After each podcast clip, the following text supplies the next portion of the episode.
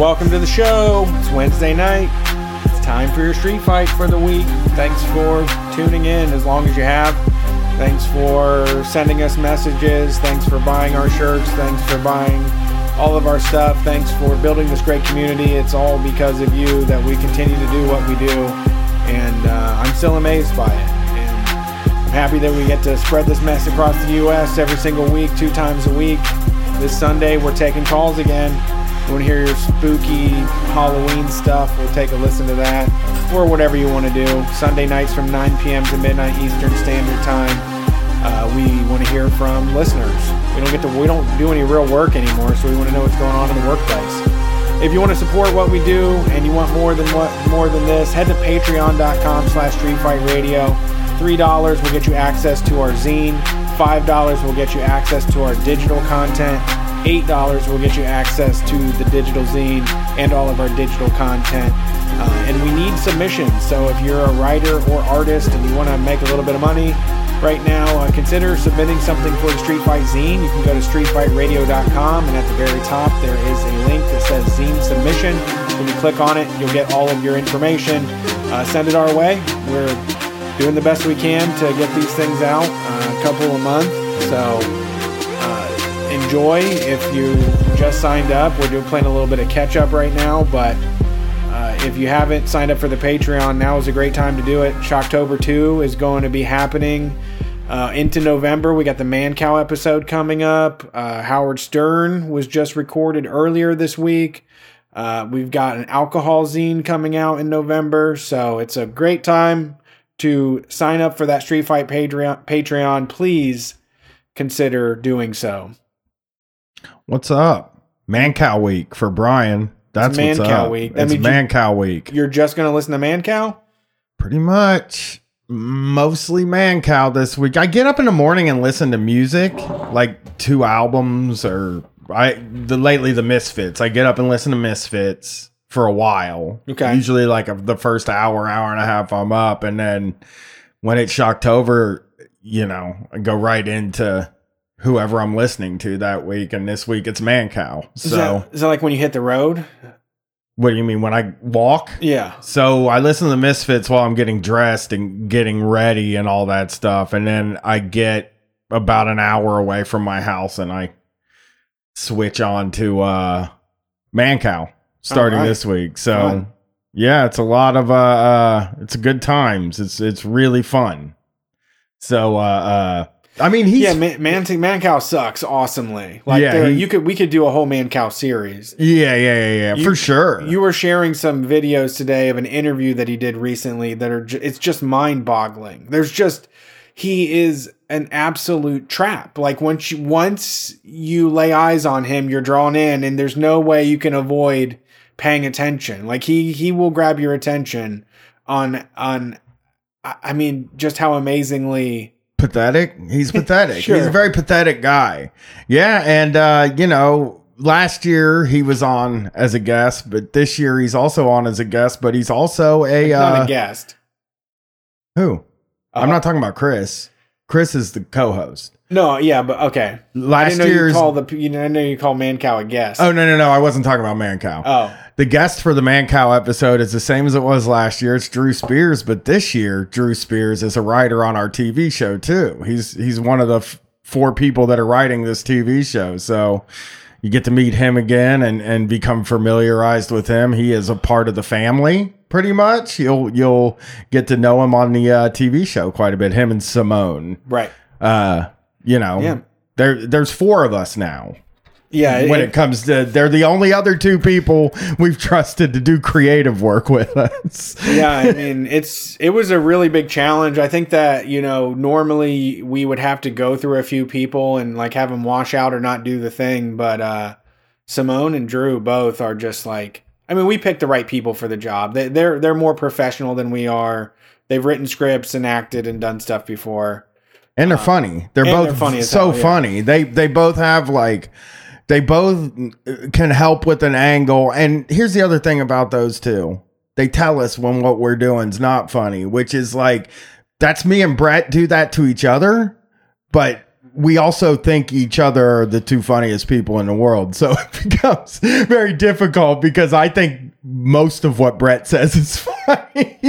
so I, I, I am, uh, so it's really like they come at us as a singular force. You know what I mean? I mean, not that me and you agree on everything, but we agree on a lot of stuff. It's our sense of humor for 10 years. You Right, know? right. It's our collective. So there's a little behind the scenes TV stuff. It's fun. Writing the TV show has been fun. It's it's almost done with the fun part and then it's down to acting, which is the new thing that causes my anxiety. It's that's my uh, new ang- anxious uh anxious thing. It's like I was anxious about writing the show, but then once that started happening, I was like okay.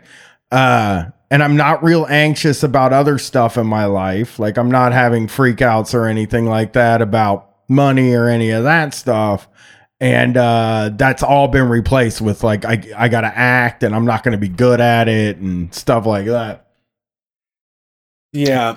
Cuz that's just the way I work. If I don't have something if I don't have something fueling me that makes me miserable and anxious, then I don't know how to live. Yeah, I mean, I have similar thoughts uh, in that it's uh, this is something that we say we wanted to do. This is something we asked for, but is so far beyond like what I what I know how to do, Mhm. and it's just I'm so worried that it's not going going to live up to to what I want. And it's like this is the moment where you just be like, let's not try, let's not try, because it could be bad. And Yeah. I feel like if I tried and it was bad, then I'm gonna feel bad. Yeah. you know. I think I yeah, I'm I'm pretty confident in the stuff that we've written for sure. It's whether we can make it happen on make it happen is the thing that gets me now. That's Right. where my anxiety comes in. But, you know, it's like that with anything you try that you've never done before, you know, anything like that. And will this is a you. team effort, and Nick from Means is going to come down, and he'll be able to take most of that heavy lifting on how to get it done. He knows how to get shit done, but I am also trying to figure out how to do costumes and actors and locations and like because that stuff has to be figured out. You can't just like we aren't on like a TV show, an actual TV show where someone else does that. No, this is very DIY TV show. But and that that hey, you know, it's going to be good. I think if you like this show, you're going to like the TV show. I think what we have in store is very cool. So, a little TV show talk. What's the plan? Um, you know, election years are weird years, right? Where where people just don't act normal. You know, like uh, uh, especially with Trump, it feels like this is like a new. It's not a new thing, but like people go over the line quite often, you know, with this thing where it's like overreaches, where like people sort of feel like I have to let my beliefs be known, you know? yeah, I mean, I feel I, I feel that way too a little bit. I, I feel like I want to be more out there.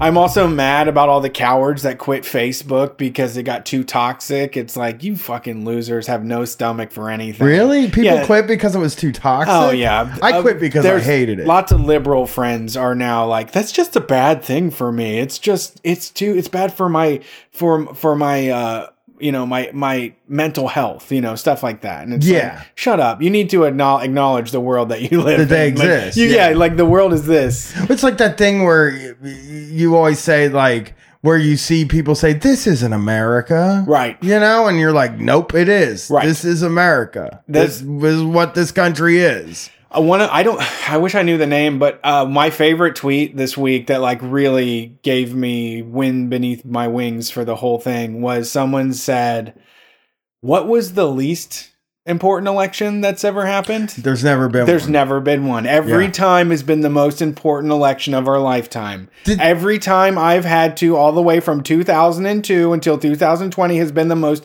important election ever. This one feels you know i know you might say this every year you know i i didn't feel that last time. I actually felt like the last election was just a throwaway until the result you know uh but but uh um because i didn't think trump could win you know so it just kind of felt like eh, whatever you know it's preordained who cares whatever. But uh, this one, because of the pandemic, I think is important. I don't know if it's the most important one. I saw a recent article that said it's the most important one since like Abraham Lincoln. And it's like, well, we should have somebody. Not that I think Abraham Lincoln was great, but shouldn't we have got somebody that could rise to that occasion? Yeah, it's been it's a long, it's been a long time without a champ. yeah. I think it's uh, competitive because you know the guy they picked, but uh, uh, it is important this time, and and like I don't know, I still don't know what I'm going to do. I've had this weird thing in my mind where it's like I wasn't going to vote in any more presidential elections. I said that right, Right. and I voted in 2012, maybe. I don't know if I did or not, actually. I voted in 2008 and then sat out for the next few, right? Uh huh. And this time I feel like I have this thing in my head, right? We're in a pandemic. We know what we have with Trump, which is a lot of nothing, you know? And also like actively muzzling doctors and and just stuff like that. Like just actively staying away. I saw the article today that said Jared Kushner said Trump is wrestling the country back from the doctors. And it's like he shouldn't be at war with Yeah, the doctors. not with the doctor. Don't wrestle with the doctors. No, no, no. Uh, is he talking about the TV show, The Doctors? I wish. No, he's talking about doctors. He's like, these doctors got the whole country freaked out. And it's like, because it's fucking freaky, man. they got their lion mouths covered. yeah, yeah, yeah, yeah. So, like, I don't know, man. I, uh, I I think it's silly in my mind. It I I I posted this, so bear with me. In my mind, it feels silly to agonize over something so small Yeah. in the grand scheme of things. Look, people when when we talk about activism and people conflate voting to activism, we make fun of them Yeah. because voting is like nothing right. and uh, I do feel like it's nothing. So I have this like flip side thing where it's like, well, I might as well vote for Joe Biden because I would like it if somebody would at least actively try to get the pandemic under control instead of like try to get the doctors to shut up and quit being a buzzkill. Yeah. You know? And I don't know what Joe Biden's going to do. And I hardly think that he's going to, I don't know, but I know what Trump's going to do. And that's where I'm in my mind. I'm like, look, for selfish, purely selfish reasons, I want to go on tour really bad. You know, Yeah. I want, I want to get back to the things I love to do. I want to be indoors with my friends, you know? And, uh, uh, so, I mean, I'm leaning toward, I'm not doing it till election day. That's my plan. Okay. You know, I'm not going to go wait in that line. And I'm too late to mail it, I think, because I don't have one. I'm going to wait till election day, but I think I'm going to do it. You know, I know this is a disappointment to a lot of listeners of this show, but like, I just, I just want this pandemic to end. I, I, I am freaked out about the world right now, you know? And uh, I feel like it's just this small, minuscule fucking thing that if I do it, my brain will be like, well, you, you did what you could. You know what I mean? And if I don't do it, my brain will be like, well, you didn't do anything. And I and It's it true. is next to nothing. You know, it is next to is no skin off my back. You know, you know what? Since it's happening on Tuesday, I'll go ahead and just be honest so that we can be done with this thing. Let's do it. I'm gonna say that uh, I, I'm, you know, I don't know if because my station of in life has gotten better, but um, I spent 2009 and 2012 and 2016 thrashing around online telling people I wouldn't vote to make them mad. And this year I was just so tired of it. Like just seeing people like saying like they have to earn my vote and it has to be this or that. I mean, I I have been there before, but I just totally sidestepped that. You know, I- Nick Nick Nick said Nick came to us and was like, you know, this is like ridiculous. Never, you know, we got to do something else. I, have given up on America. I'm turning my back on them. Part not participating is my vote. And um, I just can't be brought to believe. I can't be brought to do that anymore because it doesn't produce anything. Yeah, And, I mean, and like you said, um, I had them mail me a ballot, and I'm going to fill in a bubble, and I'm going to go drop it in a box. And um, I don't care what happens or not. And I actually spent zero time defending any side. I've No. I've done great, and I had I didn't have to. I haven't had no bad feelings, no depressive episodes. I haven't spent any time being mad online arguing with people over who what the vote's going to be. I simply do not give a fuck about it. I'm truly agnostic about voting, and uh, I'm just going to go put the paper in the box. Yeah, I mean, it, it- again, it, the thing I just said is is it's it's really it's a nothing thing, and to agonize over it, and to also just I have I what you just said there is a really good point because people that aren't voting. I fucking get it, man. I, don't am- care. I I don't think it's your fault if nothing happens. I think like the people that aren't voting are probably I think of them as being because I'm agonizing over this choice. I even see them as more principled than me. When shit is hard, they were a- when when shit is hard, they were able to keep that principled stance. Uh huh. Uh but I I am leaning towards it just because again, I just I want doctors to run the pandemic response. Yeah. You know what I mean? That's what I want. I do hate Donald Trump. I want to say no to Donald Trump. You know, Yeah. that that's really you know that's I do hate his guts. and and that's the best I can hope for. I know. is that he loses. but here's here's the reason I brought up the election because I, I I saw this article right. Uh, you've heard of Hy-Vee, right? The- I haven't actually voted. Also, just we'll see if it happens. I I actually was. I said I voted in 2016 and never sent it in. So that could be. A, Oh, I didn't vote in 2016. I never even claimed to have. I said no. I will not vote for Hillary right. Clinton. Right. I s- yeah. I guess. I'm in the same place with Joe Biden. I, I don't want to vote for him. But anyway, uh, you you know the store Hy-Vee? Do you remember the store Hy-Vee when we were in Iowa? Yeah. It's, like uh, a big grocery store yes, chain, Yes. right? They got. Yeah. Randy Edeker, CEO of Hy-Vee, is concerned about the election, specifically how it will affect taxes. Now, Well. the reason I brought this up is because CEOs don't usually get involved with this kind of thing. What were you going to say? Uh, uh, well, I'm sorry. I was as soon as I looked up Hy-Vee, it just says Hy-Vee, your employee-owned grocery store. Yeah. Well, I, I don't. That means they give them shares. Yeah, I don't know if it's all employee owned. In a video to employees, which aired in employee break rooms across the grocery store giant's eight state region, Edeker stated, I never endorse and I try not to ever push a certain candidate or a direction. I always try to speak about Hy-Vee.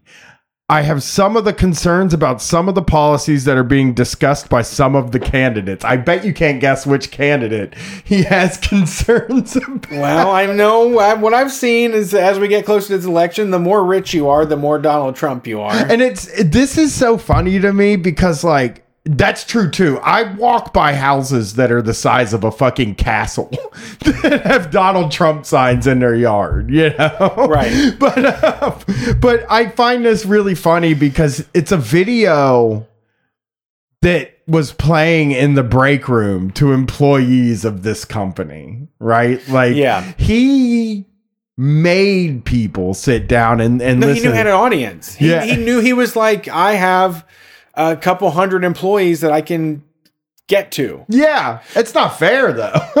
There was also, oh man, who sent us that story about a, an employer that was going to like punish everybody if Biden won?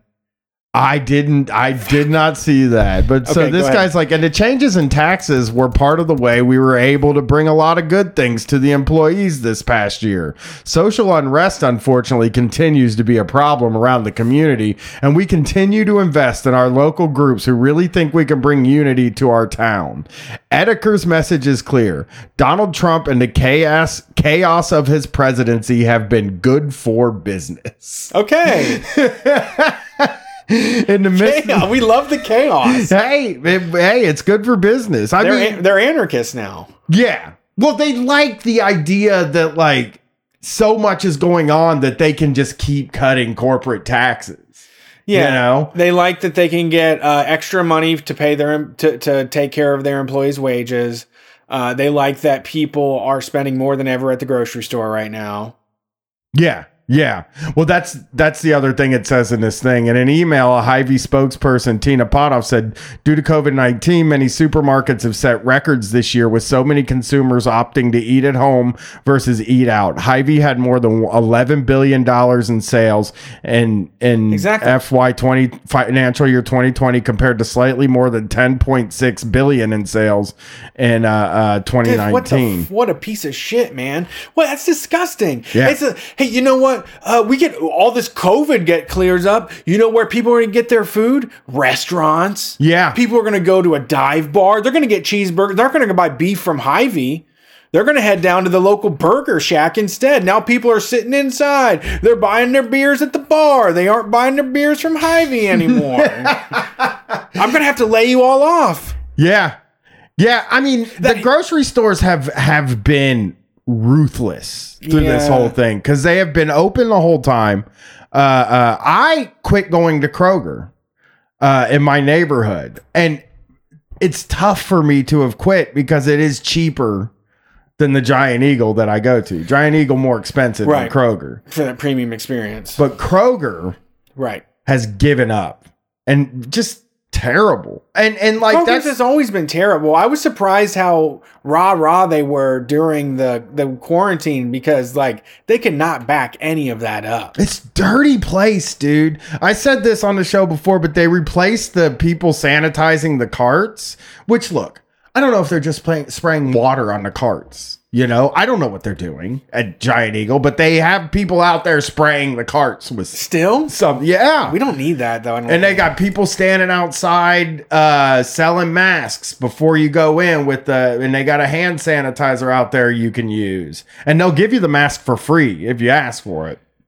And they got the one way aisles in there, that's nice. and I'm like, maybe this is all theater, but it makes me feel good that they've even considered doing Sure. this, you know, rather than Kroger, who who who puts a spray bottle and a roll of paper towels in a plastic bat and a metal basket on the way in, and if you want to grab it and wipe off the cart, you can, you know. Yeah. So uh, the other weird thing that it talks about in here that's a really good point is that they've also all these stores have cut back hours Yeah. pretty drastically, and they're they're down to just they close at 10, 11 o'clock right. which is uh uh They're probably running with their sta- their same like two shift crew or getting rid of a third shift or something, and but having those people do all the work. saving labor costs Right. you know they're closing the place so they can they they don't have to have people there Right. working at the registers or any of that stuff Yeah. you know they're all closing early i wonder if they're ever going to go back to being 24 hours i feel like none of these Uh. places are going to go back to being 24 hours Yeah, I, I, I, you know, there's there's nothing that I could make that prediction on. We've been asking them to go away from 24 hours for uh, nine years on this show. really? I, thought I always feel like 24 hours.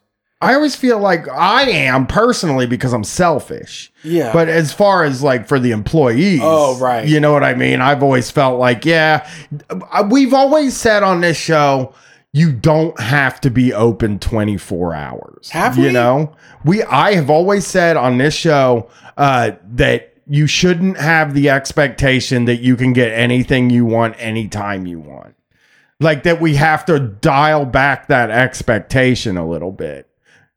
But like I use it and I like having things open 24. I like to be able to go to places at two in the morning. You Yeah, know? yeah. So it's not a real principled stance I'm taking. I just think like I guess I more think three- people get jobs. three eight hour shifts, man. That's that's three eight hour shifts today. Yeah. Yeah.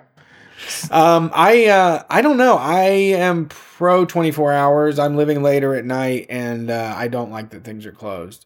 And high a lot of us. Hy-Vee is putting big money behind the election. According to FEC filings, Edeker and several other members of Hy-Vee's corporate leadership are regular monthly donors and the primary sponsors of the Hy-Vee Employee Political Action Committee. The PAC has given money primarily to Republicans this year, including 30000 to the Republican Party of Iowa, 500 $500 to the South Dakota Republican Party, 2000 to the House Republic. So they're they're using employee it looks like they're using money from the place so if they are a co-op then they're terrible Yeah, yeah. well, that's the employee owned. It just means we give them a cut of the shares type thing, probably. I'm guessing.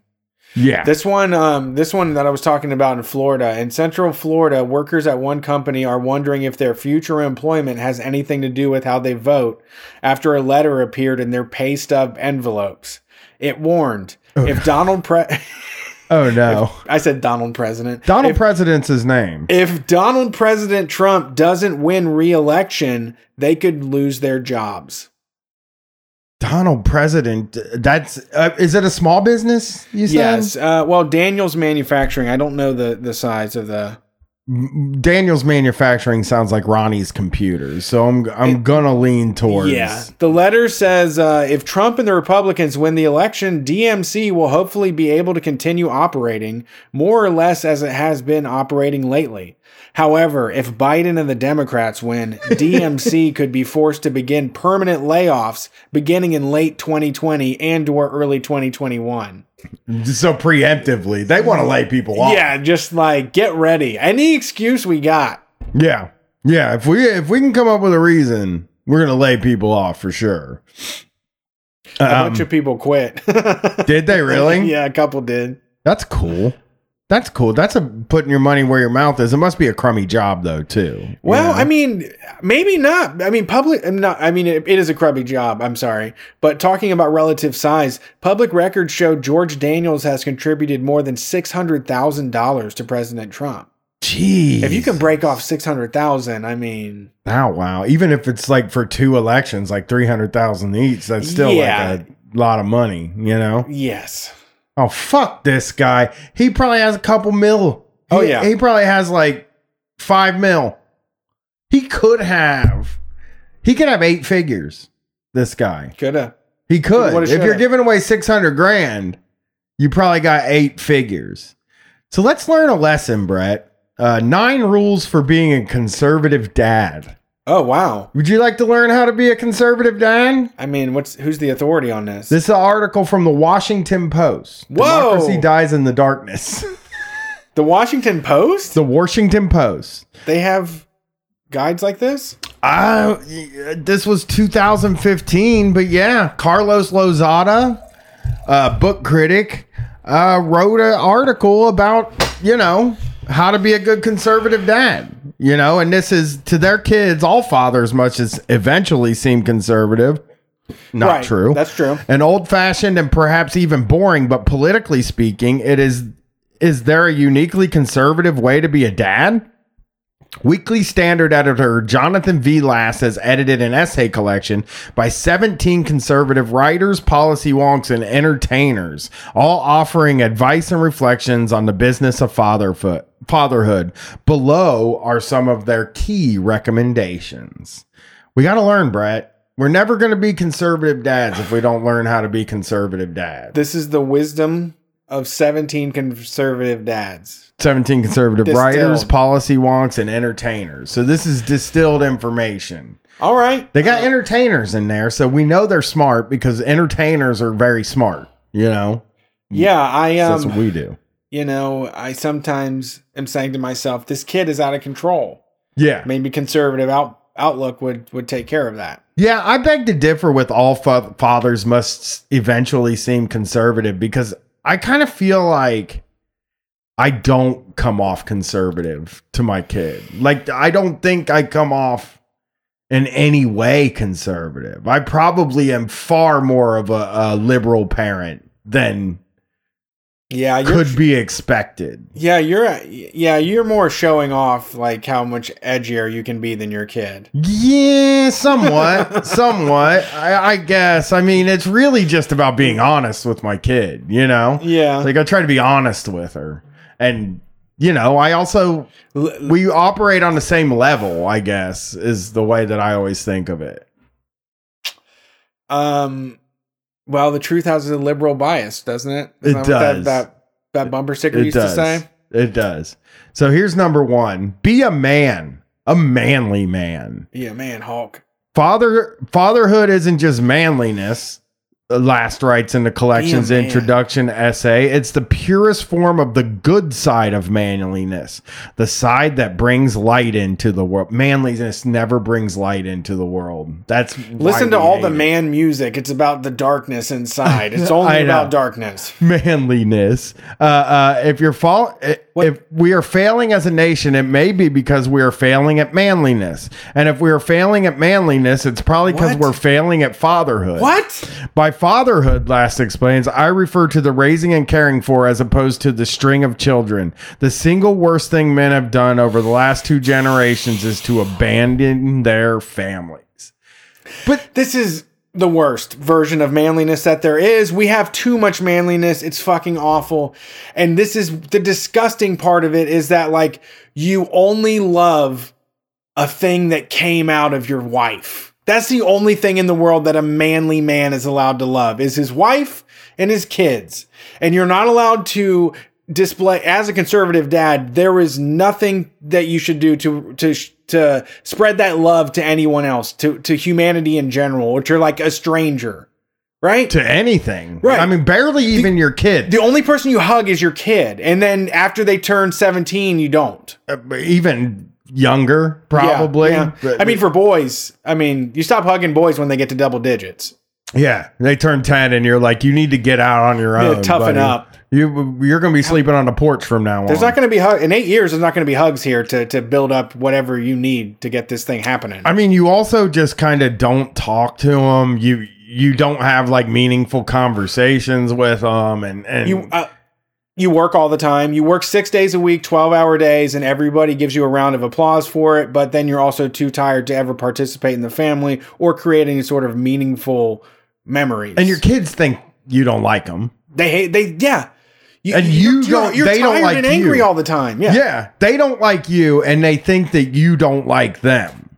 Is is that's the kind of adult? That's the kind of thing manliness is. Right, and you kind of, you kind of like, you know, it, it, goddamn kids. You just that's you've decided that's your response. No matter who or how they act, you just don't like them because they're a kid. Yeah, you don't like anybody else's kids either. Like other people's kids, you're like, fuck those kids. You're the man of the house, so you don't listen to anything they say. You don't acknowledge anything they say or believe. Right? You're the man. Right. You're the manliest of man. Yeah, yeah. So I disagree with that, but I'll try to be more manly. I'll, I'll pick up a manly habit, I guess. I work- a conservative dad. The more I work and the angrier I get, the more my family complains. Would you? It's just not traditional in this household. We're just wacky in that way. Yeah, yeah, yeah. That's the thing. Is like the exhausted parent thing.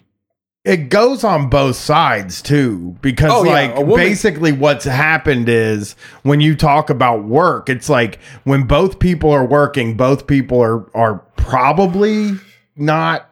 I mean, when you're seeing, like when me and Katie didn't have Gwen, we were both working and we could just turn tune each other out. You know, if I didn't feel like being around somebody, Right. I could go in another room and watch TV or read or something like that. And that's how Get your alone time. get your alone Go time. off But steam or whatever it is. all that stuff goes away when you get the kid. There's Right. not as much of that. Right. You have to go from like very serious crying conversations to then your kid comes in and is like, I want to watch Barbie or let's play Barbies or something. And you're like, you have no moment of rest. No, no. So number two, give them siblings. Oof. Now I'm never going to be a conservative. Give them dad. siblings? Giving your kids a sibling is the best thing you can do for them, and as often as not, And This as is- often as not, they resent you for it, right? Stephen F. Hayes, a senior writer at the Weekly Standard and author of Cheney, the untold story of America's most powerful and conser- controversial president. Hayes uh. covers the difficulties and frustrations of trying to have your kids get along. If war is the failure of diplomacy, then sibling fights feel like the failure of fatherhood, but praises the bond sibling forge. He reminisces about his own childhood experience with his siblings. We were like fraternity brothers who endure Hell Week together, or soldiers who survive boot camp. And when his parents added a fourth bedroom to the house so the kids could have their own room, they refused. The new bedroom stayed vacant. Okay. Yeah, I don't- a lot there. You just said a whole bunch. I had siblings growing up, right? Uh I like them. They're good, most of them, you know? yes, This is a 4 out of 5. I'm I can get along with, you know? Uh uh or 3 out of 4. I can get along with. But like my kid doesn't have a sibling, isn't getting one. Was never in the cards. There was never a time where we were like, maybe we'll just have another one.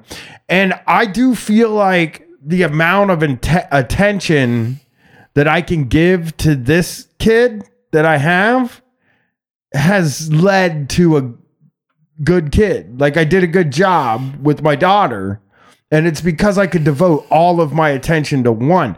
I feel like the way I grew up, I'm like a miserable. I, I'm like miserable about the way I grew up. I didn't like it. I felt like uh, uh, not really cared about. And when I think about why, it's these first two things. It's my dad is working. He doesn't have time for anything. There's five of us. Uh, how could you ever spread the attention needed to take care of five kids? Conservatives act like kids don't need individual special attention that you can just deal with them in the same way all of them if you have five you run them through the same like play-doh fun factory Yeah. you know Yeah, and it's also, um, I mean, f- for the conservatives, I know that actually say I've heard these this stuff said to me, like in conversation. Uh, it's also like surviving hell. When you have a man's man for a dad, and there's three or four people that are in the torture rack with you, there's a lot of like fun that can be had from the gallows humor of dealing with that situation.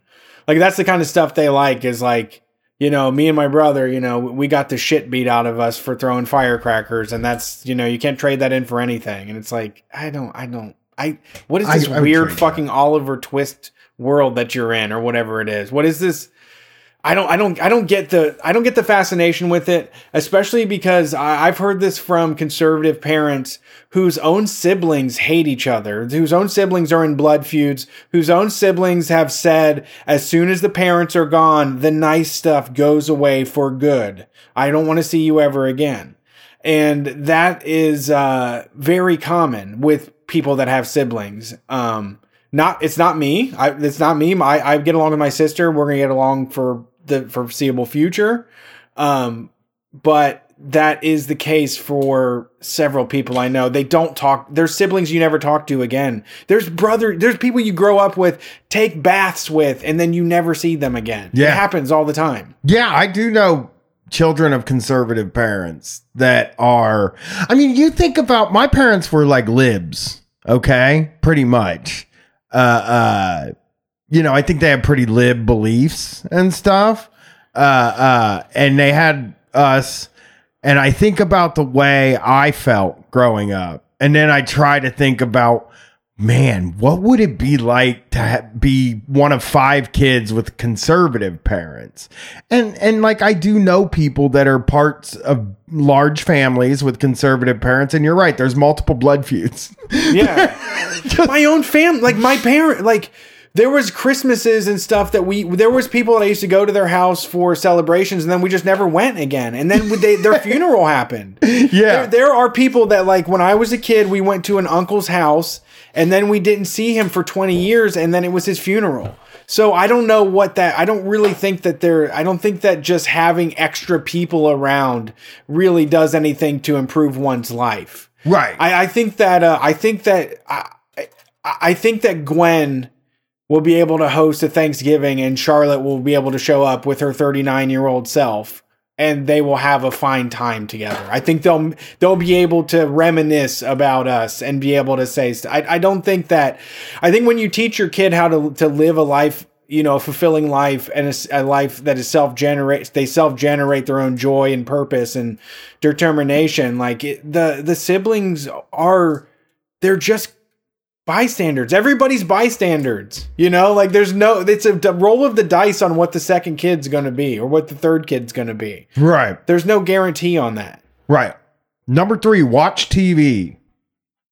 Yes, says columnist James Lileks. Spend time together watching that wonderful, stupid, mass market, infantile, corporate loyalty enhancing, inventive, banal, ex- inspirational, lobotomizing box in the corner.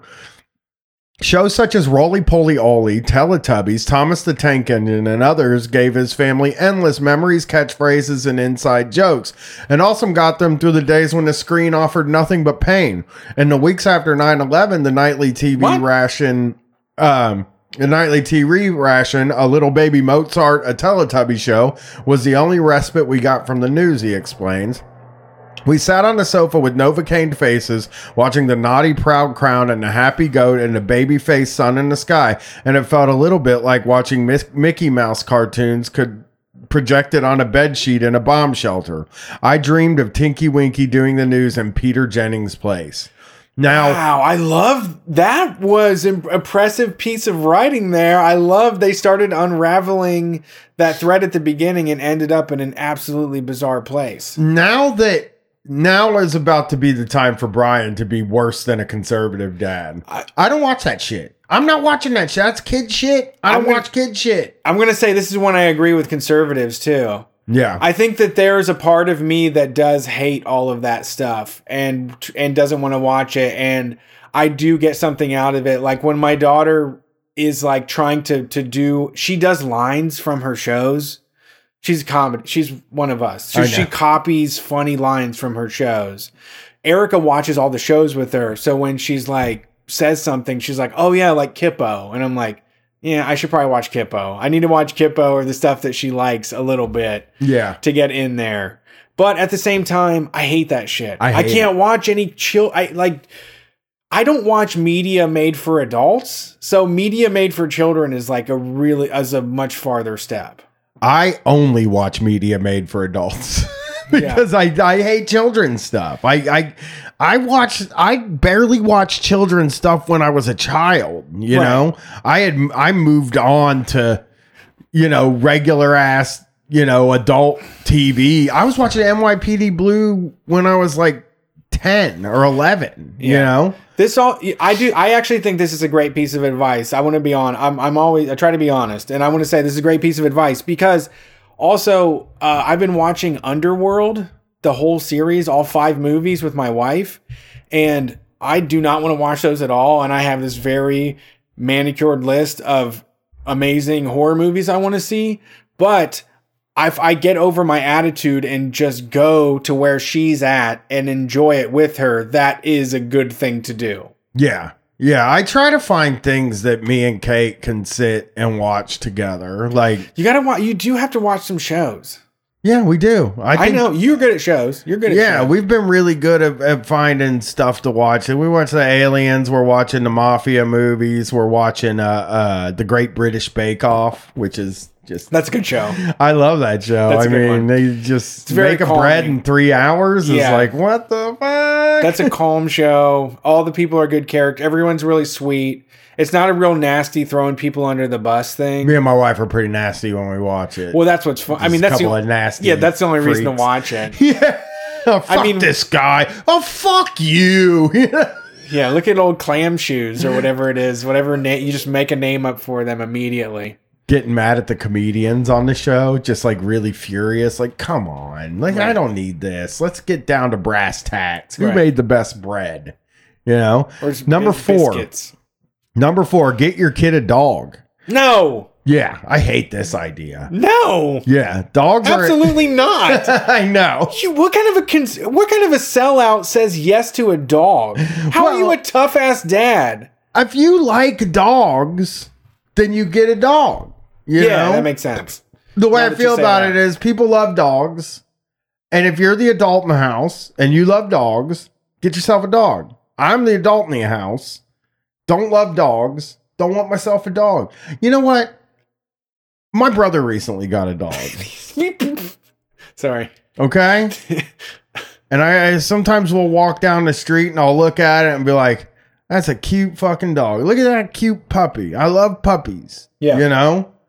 That thing's gonna be big and it's gonna jump on me and it's gonna smell my dick when in my asshole when I come into the house and it's gonna bark all the time and then I'm gonna be like, I'm not like hugely into this. You're now. turn on the weather channel. It's gonna say polar vortex. We've got we're we got a wind chill of negative 19, folks. So bundle up and don't go out there if you don't have to. And he's gonna be standing in his slippers, picking up a piece of shit off of a pile of ice. I know. He's gonna be outside every day chasing around a dog's asshole for the shit to come out. Yeah. Yeah. I mean, I understand why people like them, Sure. and maybe you build a lifelong bond. I just grew up with dogs and I didn't build a bond with them at all. You know, I just don't have it in me. You know, let's see. And I don't think it's a requirement, man. What is that a requirement for? It, this is weird because this is this is the conservative where there. I don't think there's any explanation. Is that like I am man and I have dominion over animals? like Yeah. you just you just conquer a woman, make a baby in her, get a dog. Right. Yeah. Right. Get you have to buy a house, buy a fucking uh, uh '69 Camaro. Because these guys are also picturing themselves in the future, sitting on a like a really big porch with a ceiling fan over them, drinking lemonade or a, a maybe an IPA with a old dog like laying down next to them, Right. snoring, and like you know maybe like whittling wood or smoking a cigar or something like that. Clint Eastwood. Yeah, they see some kind of a uh, they see some kind of a life happening in their minds. Yeah. it's not gonna happen. it's a standard it's just like it's so weird because it like and you know and they get embarrassed constantly for doing it online just this weird attraction to uh, to an idea that doesn't exist for most people and uh isn't really anything to aspire to be that Matt Walsh blog guy, he posted last week not that adults shouldn't celebrate birthdays. And it's just like, why do you want to live the life where you get to decide who celebrates? Yeah. What? I mean, people like to celebrate. You know, the thing is, people like to gather in groups and hang out with each other and socialize and talk.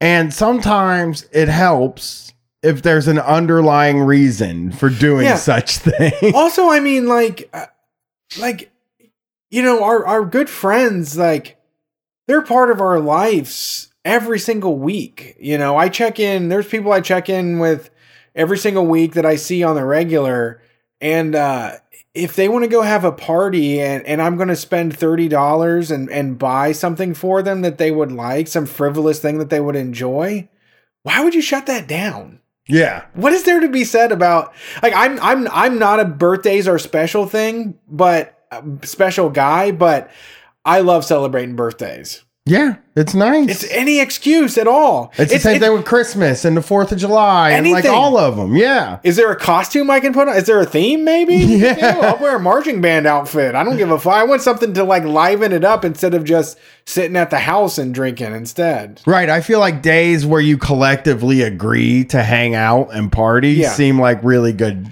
ideas. And it's funny to yeah, to yeah, to to put the focus on one person, you know. Yeah. Celebrate one person. I don't get it. It is. Uh, stupid. so the reason they want you to get dogs is this is from Jonah Goldberg, which is a re- he's a really dumb guy. From uh, he wrote a book called Liberal Fasci- Liberal Fascism, and as the senior editor at National Review, dogs serve as a reminder that some bonds are stronger and more deeply felt than those that can be described by politics or the ephemeral pieties of any given moment. Dogs inculcate a sense of rightly ordered priorities, and dogs teach you an awful lot about life. They're a lot of work, and the trauma of losing a dog is one of those cruel realities that can be hard to impose on a child at an early age. But that's the point. That's the point is to teach your kid about death by having their dog die. I think so. okay. I did um you know what? Uh my wife got mad at me for being me uh, because when she got the cat, I said, um, well, you know what? When the first thing that happens is when anything new comes into my life, I imagine it dead. Oh, Like I get it over with now. I just like once we got the cat, I'm like I'm gonna have to carry her limp body and put it. I'm gonna have to figure out what her her graveyard is gonna be like. Like I, I from the beginning of any journey, I always figure out. I always am looking to the end to be to figure out what the whole thing is gonna be. yeah. And with animals, that is like you have to bury this thing. Then when you buy it, you're gonna bury it. That's a guarantee. Yeah. Yeah. Uh, that's true. I guess, you know, it is good to teach them. I just feel You know like what? you're My da- treating the dog like you're you're like treating the dog kind of like a pawn in your life where it's like I bought this dog because it's going to die. Let me And then I won't have to explain to my kid that everybody's gonna die. let me tell you some realness though. Um, my I didn't see my dad die at my grandma's funeral, but I heard my dad crying when my dog died. Yeah. Yes, this is the only time I've ever seen my dad cry or heard my dad cry was when my dog died. Yeah, dads love dogs, man. they- Katie's dad They like him more has- than anybody else. That's the Yeah. problem. Is that once you get the dog, Manly. then you start saying like, "Well, the dog's in, in the is the co-pilot. It's me and the dog at the wheel." Then Mm-hmm. you start. The dog is second place to a conservative man. You get rid of all the people. You start just. You have this dumbass fucking thing that can't think that is just going to use you to survive, and you start convincing yourself that you have a fucking deep bond with it. That's my father-in-law. They got these two dogs, and he he hated them at first, and then you know spent a lot of time with them, and now he's like, I mean, he's like, I don't want to leave the house because I can't take the dogs with me. You know, right? he just is like, uh, uh, he he hates everybody. You know, but loves those two fucking dogs, man. You know, uh, did uh, yeah i don't i feel i don't want to be mean to pet owners so we got to go to the next one but did you see the demetri martin skit when he talked about pets no. And about how when like you try to when you open the door the dog is trying to escape and like everybody has to come together to prevent the dog Yeah. from escaping so it can remain a prisoner to the owner Yeah. like no no no no no no don't open the door it'll try to run away and get away from us we're, Yeah. we're holding it hostage here it has Yeah. to stay here because we love it too much Well, I think pet. I I think owning pets is great. Like it's like if it's too. good for you as a person, Sure. it's great. You know, if it's not good for you as a person, you shouldn't feel forced to do it. This is like having a baby to save a relationship. Like Yeah. getting a dog to save your life. I got a dog when I lived in a fucking apartment. I got a German Shepherd that shouldn't live in a fucking apartment. It should have a yard. Yeah, It should never. It shouldn't be in in 900 square feet of space ever. yeah. Uh, number five here is buy them ridiculously dangerous toys, which is kind of not these conservatives. uh, Like, why not just buy them a gun? I guess I'm into you know? it. I like this one. I mean, wh- when, when we did the uh, when we did the carnival thing for back to school, um, I didn't like th- when you're old. This kind of stuff is like you think that the kids aren't going to be impressed with it because they have iPads and everything. But I put real steel tip darts in front of them, and they thought they were holding murder weapons. Yeah, Like they were literally grazing their fingers across the tip. They were so fucking impressed by darts. Now we used to play with darts out of the BB gun.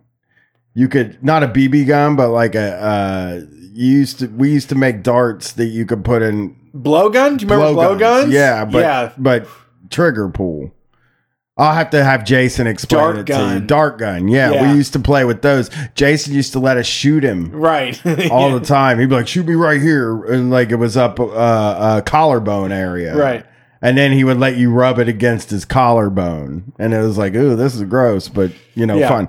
Uh, Um, also, this is go. I agree. I think they, I think I think that people are too don't let their kids do dangerous enough stuff. I think But I, I- think we did a helicopter parent thing in a way. Yeah, me and you have talked about that when we hang out and we go to like uh you know when we go hiking and we're up on a big cliff and you're with the kids and everybody's like in meltdown mode up at the top of this big cliff and you're like look some kids you know are not as careful as they should be but they're not going to run off the edge of a cliff Yeah, yeah. They stay away. yeah. This is Tucker Carlson's one. So it's uh he he he says uh uh Daily Caller editor Tucker Carlson reminisces about the risks of his childhood, whether underage driving, constructing a remarkably effective flamethrower with his brother, or staging bottle rocket wars and pellet gun fights in their backyard. By the time he had kids of his own, he laments America's moms were firmly in charge, and that meant Oh, safety was a virtue for its own sake, a concept that had never occurred to me growing up. So he engaged in what he called low grade subversion with his kids, buying them an arsenal of air rifles and blowguns, and helping them fire Barbie dolls out of potato cannons. On one occasion, the cannon wasn't working, so Carlson did something he still regrets. I unscrewed the back of the gun, stuck my face close to the combustion chamber, and unaccountably pressed the igniter. The fireball that emerged vaporized most of the hair above my shoulders, but at least his kids learned something.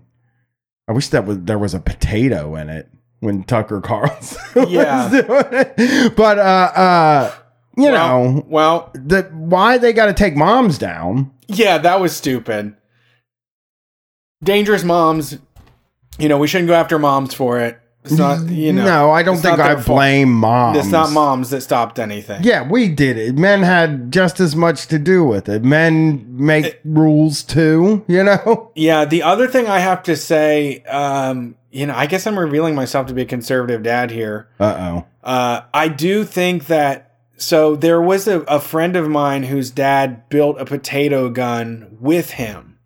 Yeah, that sounds fun. Right. And and and he would go to a field and he knew how far the potatoes went and he plotted everything out and we would go fire potatoes gun potatoes and he had a banana cannon. He so it screwed off so you could shoot like apples, bananas, toilet paper. He had all these different barrels for it that they had made. That was a great time. But when we did it illegally without our parents knowing, then we like started pointing it at animals. You know, we started pointing it at houses. like we started you like I like I- I, don't think that you can just hand over a weapon and dangerous stuff to kids. You do got to be in there. No, yeah, you I mean, I don't think I've never been my daughter isn't into any of this stuff. That's the Show her potato with gun me. and see what she says.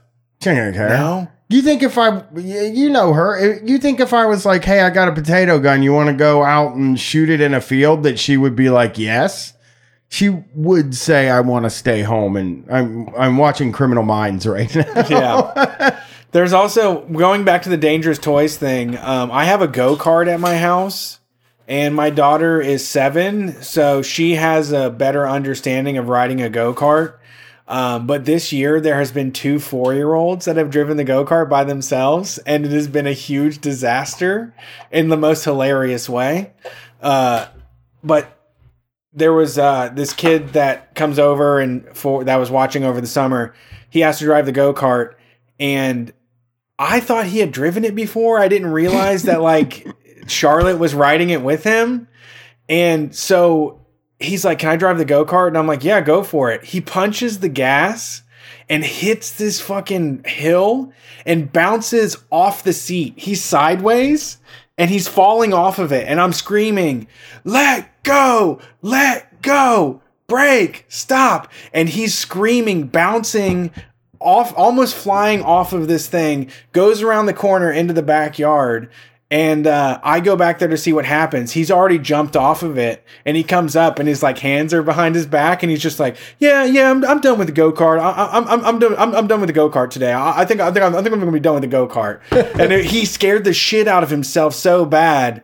Um, I think he's gonna respect wheeled vehicles. Yeah. like I think he got a healthy respect for wheeled vehicles and what an engine can do if you fuck around too much. Yeah, I I am I'm kind of with you on the dangerous toys. I I'm not a big stickler for safety sort of thing. I just I took Gwen when she was like 5 or 6 to fly a kite and it, she cried because it was too high up in the air. Yeah. So it was just sort of like she just isn't into she was never into it, so I couldn't do fun do things like that. Here's one for my conservative mom, wife, my wife, the conservative mom. She never got the plastic safety scissors. Charlotte has used metal, sharp ass scissors since she was two or three years old. Like I, I specifically asked, I was like, I'm gonna go get some of those like plastic safety scissors, and Erica was like, those things don't cut. Like those aren't No, real they scissors; don't. they're bullshit. And then just had had Charlotte use real scissors, and she respected it and was fine with it. There was no like she didn't try to cut her fucking own head off. No, like they're they not. don't do they're that. never like that. Yeah, no, they don't like decide like, well, I got these scissors now. I'm gonna cut my finger off real Right. quick. Yeah. I'm just gonna cut my pinky off. It's the smaller finger. Right. Um, teach your kids to pray. Number six. I'm not gonna. Oh, you know what I mean? The conservatives always got to gratitude get journal. there. Gratitude Yeah. journal, maybe. I don't- no, they said praying, which is yeah, a waste of time. Yeah, I'm not gonna do that. That's too much. You know, uh, give up on those dreams of your child's athletic glory. okay, wait, that's for that. Well, that's for conservatives. That's number dads. seven. That's a good one. That's a that's a stiff drink, right? That's a kick in the nuts for a dad. Like your boy isn't going to make you know the NFL. Yeah, once you realize that the best kid on the team that just thrashed your son's high school football team has an offer to be a walk on at Indiana State, you will decide it may not hurt your athlete hurt your athlete to miss a few practices to study for his AP chemistry test, explains David Berg. Your uh, son will go your son will go on to college where like you his athletic career will, will consist primarily of an indoor pregame beer bongs. This will not help him achieve his dream of pro sports stardom, but that's okay because he or you will no longer have those dreams. Okay, that's a good one. I, I think I Tell agree your kid he stinks. Yeah, yeah, yes, yes. You're not good at this. don't i mean how many there's so many parents that get so caught up in the games. They get they, they get did they get like kicked out of games. They're like even i remember at like fourth and fifth grade soccer games there were parents that just ran the whole field Yeah. with their child. They were just a constant voice behind their kid screaming what to do. Like they were their fucking co-pilot in the game. My daughter played in a league that was mostly suburban kids from the suburbs, but like we kind of live in the in the city. suburban kid from the suburbs Yeah, like the outer suburbs, the, Right, the real suburb, the- outside the outer belt, yeah, outside yeah. 270. And uh there was such a huge gulf in the way that the parents acted, and these these Hilliard, the Hilliards, your Dublins, your your exurbs out there. I mean, their kids would be beating our kids like ten to nothing in a soccer game, Yeah. and it was like I never felt bad for Gwen's team because they were there to eat yogurt. Yeah, you know what I yeah. mean? They just wanted to eat yogurt and hang out with each other, and we weren't taking it super seriously. But I would see parents like screaming at eight year olds Yeah. to to run up it. You know, you don't dog it and stuff like that. Pick it up. like- yeah, it's just like it's not that fucking important, dude. Even if it was. Even if it was like your kid was going to be a pro when you're eight years old, like you don't have to take it super serious. That's also something that there's not an amount of screaming or yelling or intimidation that can make it happen. I, athlete people do athlete stuff. They're they're just they are that way. They they get into it and they find it and they decide to do it and that's that's it. You know, like uh, for for the majority of It's my niece. Yeah. My niece is very athletic and she worked all her life, even unconsciously worked all her life to get to the point where she's good at sports. she, she wants to be she wants to be dead tired. She wants to do 60 minutes of extreme competition and activity every single day of her life yes. to, to feel regular. I always think about how we have like a pillar in our house that's like a shelf in between rooms, right? And we keep like candles on it or whatever, and it's pretty high up. And I remember we would, she would be at our house watching TV and she'd be holding herself up, like basically doing like a pull up, holding herself up, watching whole TV shows. And it's like, when she decided I want to be an athlete, I was kind of like, well, you're you probably going to be an athlete, you know? What I mean? Yeah, that's a good idea. You yeah, use that for something. you know, she's You just can't strong. just be the bat person that that digs your toenails into the ceiling uh, and hangs upside down to watch a TV show. You can't just think about you. You can't decide what your kids do. Is the biggest. no, that's what it is. You can there. never decide what your kids do. That's what a lib. You're that's what along for the I. ride. That's what I say. You can't. You don't get to decide what your kid. You know, it's funny. Uh, you think about like my kid when your kid's real young and they're into like the same kind of music you're into. You're like, I really gave this kid some good musical taste, and it's like they just haven't figured out how to have their own music. yeah, someday. Yeah, Yeah, they'll actually they're- know how to, to express themselves. Yeah, they're gonna decide that they don't like what you like and that they like what they like. Dude, my biggest one for me right now is just my kid has just the some of the behavioral problems and the attitudes are so are just presenting themselves right now and I'm just trying to figure out damage control to make it uh, how do how do I get her into a smoother existence than me when I had all these same fucking problems and you know they're such a carbon copy you know Yeah. and you Well, just but they yeah. and, and, and but it's also a lot of the same bullshit that you go through that you only learned it by going through a ton of it but you you really want them to Yeah. My daughter has pick it up faster my daughter has my same like motivation like issues and like the crippling like low like uh uh uh don't want to do anything. You don't Yeah. want to be seen enjoying stuff. yeah You know, she has like all that stuff that I thought was super was what made me cool when I was growing up and it's like you did just makes you say you don't do anything yeah that you want to do. Yeah, and that's the same with like my daughter is just like so not into school and the grades, but like she's into jokes and like the getting along and stuff. And like I know that works, but I'm like, I was so lucky because I would just be the funny guy at like a shitty job without like what we're doing now. And I don't know how somebody that does isn't interested in school i can't convince them to, there's no reason to be interested in school if you're not it's a waste of time if you don't see if you don't see yourself getting anything from it or being a part of it like i'm not going to try to force you. I mean, a lot, it's important for a lot of people. It- but if she's already just like into the creative stuff and it's like that's you're not going to need to know this stuff is is useless. Like they're going to grade you they're going to assign letter grades and numbers to your value but based upon who you are and what you can do none of that will be relevant. I mean, I see it as it's good to jump through hoops. I agree. Because like I at agree. a certain point in your life, you're no matter what, if she decides to take our career path, yes there are multiple hoops we've had to jump through to I mean probably more than any other career I've ever had every to day. do this. no i mean i'm do i'm doing real office work now and i've already told her like i have to do schoolwork i have to do I have to turn in assignments that I don't want to do, and I want I'm in, I'm avoiding them all day long. But I have to turn in these assignments to get the next thing to happen. Yeah. You know,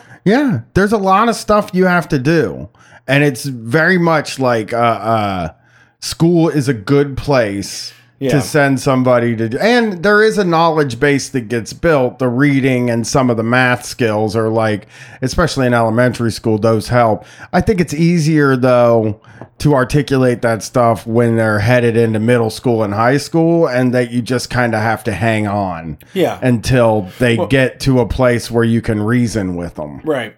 Well, and, and and and that's the thing too is like I think she I think it'll come to her. I, you know, I, I'm not saying she's not built for school. I, I think she'll be fine. Uh, but there is like there's that moment where it's like, well, if you reject school and you want to do crust punk, like you have to sign on all the way for like living outside of society. Like, Yeah. like, figure you like you need to know where you're going. And whatever way it's gonna be, I just want to like I'll be there. I want to help you plot it out. Let's like put some dream boards together. I'm like, how you're gonna make this happen. Yeah, you should be pushing if she's telling jokes and stuff. You should be pushing her to learn how to tell jokes. She's drawing like crazy, and um, I like I never got to do that, and I wanted to, and it wasn't the it was it was seen as something that wasn't a viable career. Yeah. Uh, by the adults that I was around, it was like, how are you going to make money from drawing pictures? yeah, I know. But um, it's my life. She's so on point and so good at illustration.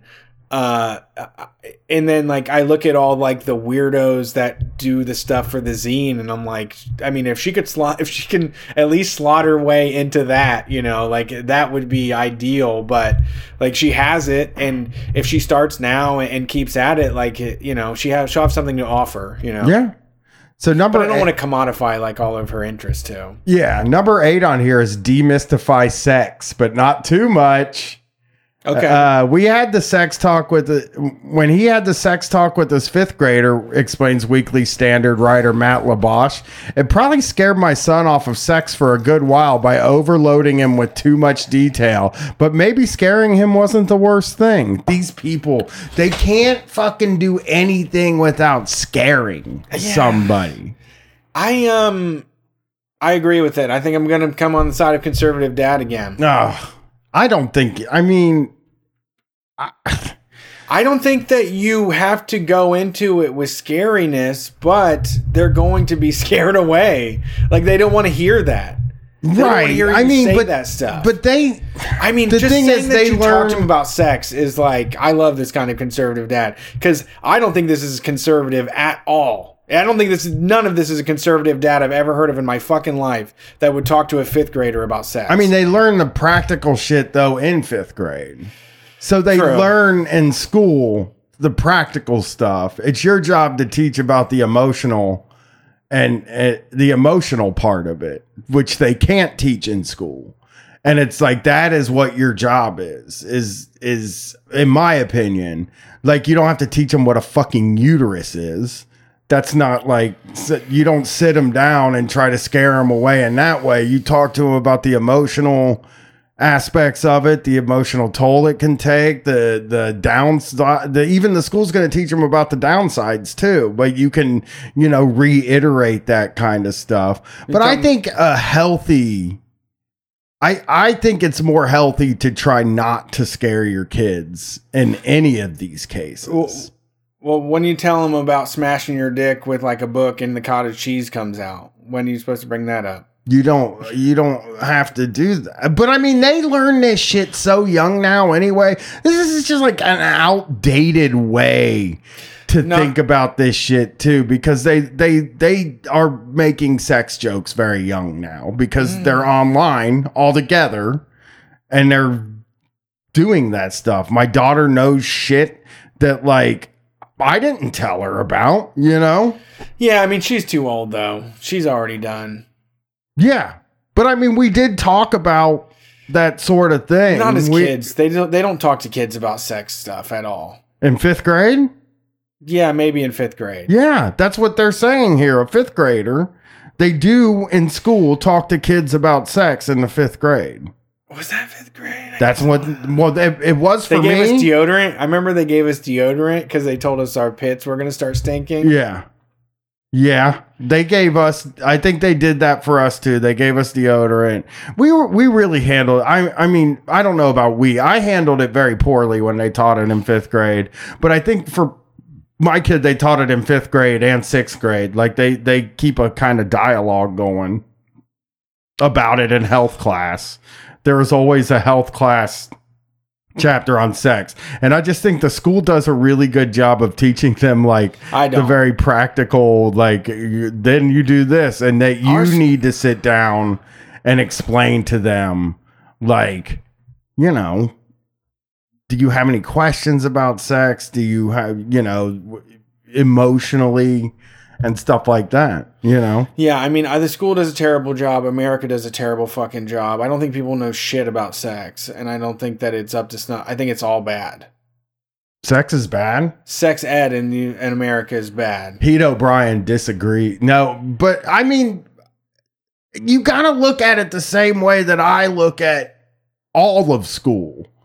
Is that like they're there to learn the base amount of information, and then it's your job to add on to that and help them learn how to critically think and and are- stuff like that. But you're not conservative dad, so I think that conservative dad is not living up to his principles. the conservative dad sitting down uh uh i guess i mean conservative dad doesn't really talk about sex my and, you know, my dad's lib dad and he didn't talk to me about sex. I don't think it's really weird too. I don't think parents of our generations really talked about sex. Some, You know? yeah, some did, but I don't know who. I don't know anybody that had the talk. I don't either. You know, I learned it from my show. friends. There were so many TV shows about the talk, but Yeah. never an actual person I knew that had the talk. dude, it's like renewing your vows. yeah, It's exactly the same thing. Yeah. The talk, I mean, I'm sure we'll get people saying that they had the talk with their parents when they were younger. I've talked about the talk I had. My my my friend got pregnant.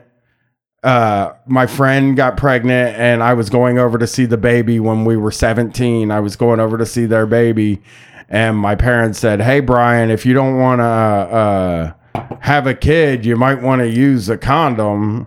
And then my dad yelled as I was walking out of the door, use two. and that was it. That's the only time we've ever talked about sex, me and my parents. That's great. And you know, you know my attitudes about sex too. You know? You use two condoms.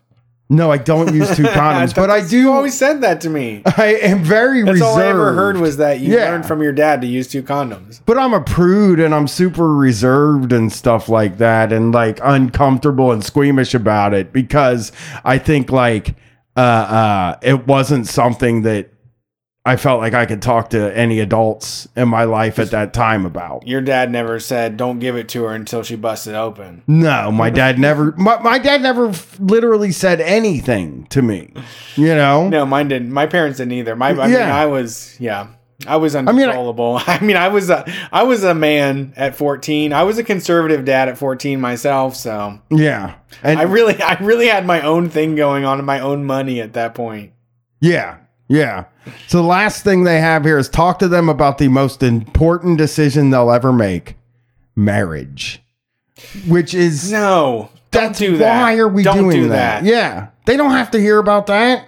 If- they know that that is a possibility. If you find someone else stupid enough to make that decision with you, go for it. But that's not something to plan for. Yeah. When a son or daughter asks about marriage, compare it to listening to their favorite song, but only that song for the rest of your life.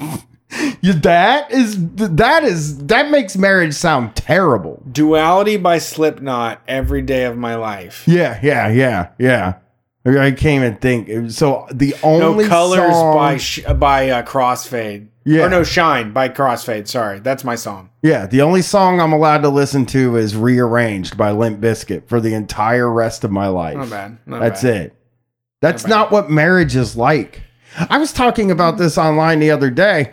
Uh, somebody said, imagine if you got married to the person that you were with when you were like between 19 and 22. And I was like, I like actually did that.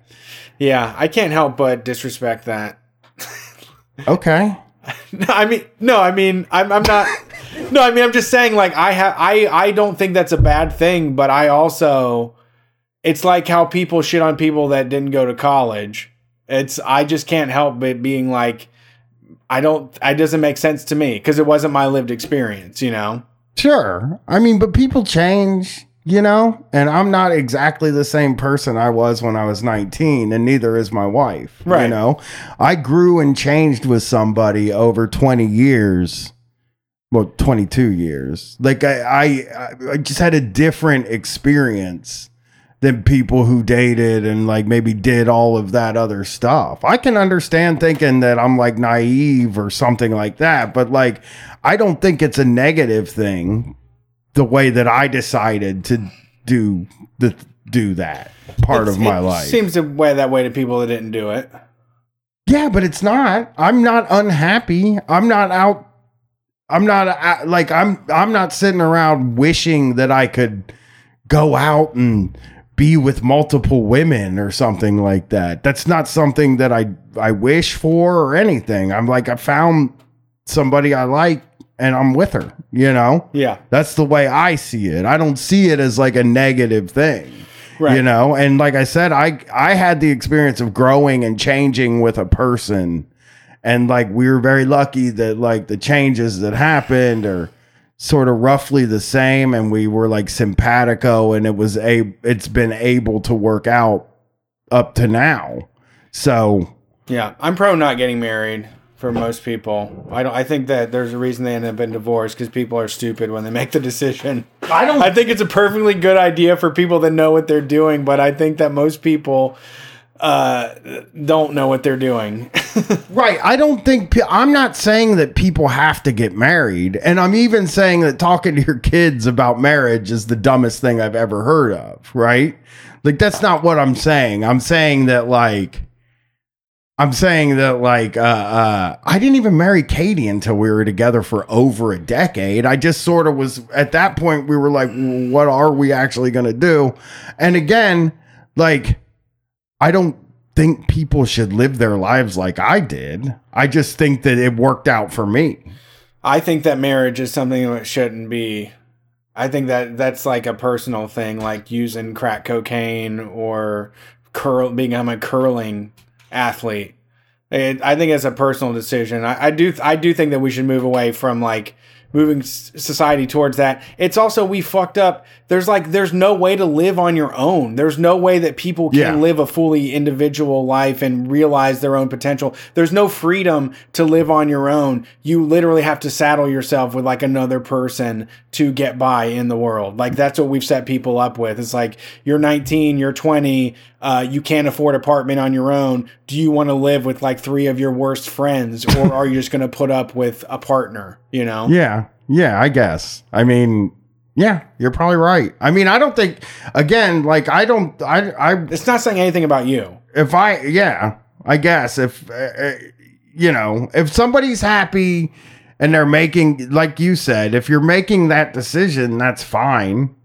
Uh, but I yeah, I don't think marriage is something you have to talk to a kid about. I, I- don't think that's a conversation you have to have with a kid. we I I, I got in an argument. Oh, I got into some. We had an issue this this year with uh, boyfriend girlfriend stuff with seven and eight year olds, and I had to sit them all down and tell them that like your your life should not revolve around finding a prince charming or a romantic partner or somebody else. Like you need to get your own shit together before you start trying to find someone else. Like if, if you a fucking person to fill the void inside of you is not going to to to help you in any way. You mean you I said that to seven year olds. don't rope your sh- don't try to rope somebody into your shit Yes. your shit's taken care of. Exactly. yeah, I'm with you. Uh, all right, that's the show. Conservative dads. Conservative dads. Yeah. They know a thing or two. I don't think they're that conservative though. it was a little too lenient. This felt too soft to me. Yeah, a little bit. It wasn't old school enough. It was kind of old school. It was kind of old school because it was also yeah. I mean, some of it was old school, some of it wasn't. Like I said, talking to a fucking eleven year old about marriage seems like a fucking weird decision to Yeah. me. A very conservative decision, you know. Convincing everybody to buy a dog also not not not really a good. That's not like a rule for life. That's not a rule to live. by. Siblings, Yeah, we don't Siblings. need that. Yeah, and also not a rule for life. yeah. So it was pretty dumb. It was as dumb as any conservative liked shit. it. I think we ought to look at stuff in there. sure, I guess. I, you feel like I judge you for your marriage now? No, I'm fine. I wasn't trying to shit on you. It's okay. Uh, well, listen to Street Fight Radio. We'll be back. Bye.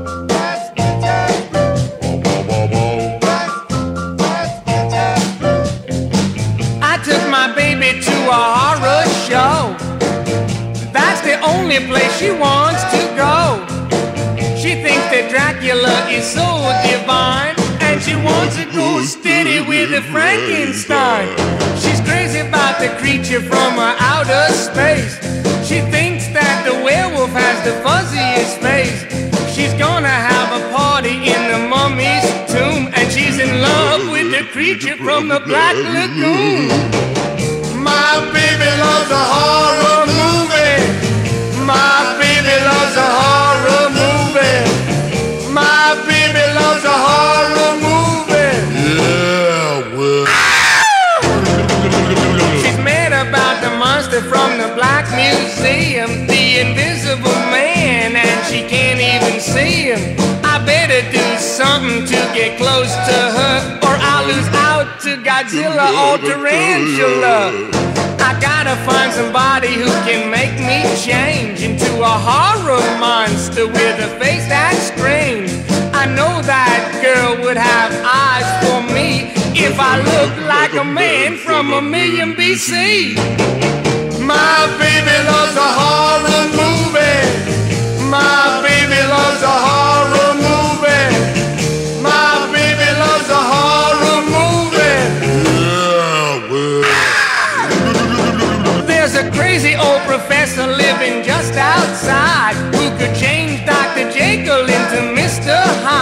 He's got the wildest laboratory that you ever seen. And over in the corner is a monster machine. I say, look at here, Professor Man, you know what I mean. Come on and make me like a monster on a movie screen. My baby says that she don't like my face, so I gotta have a scary one to take its place. My baby loves a horror movie. My baby loves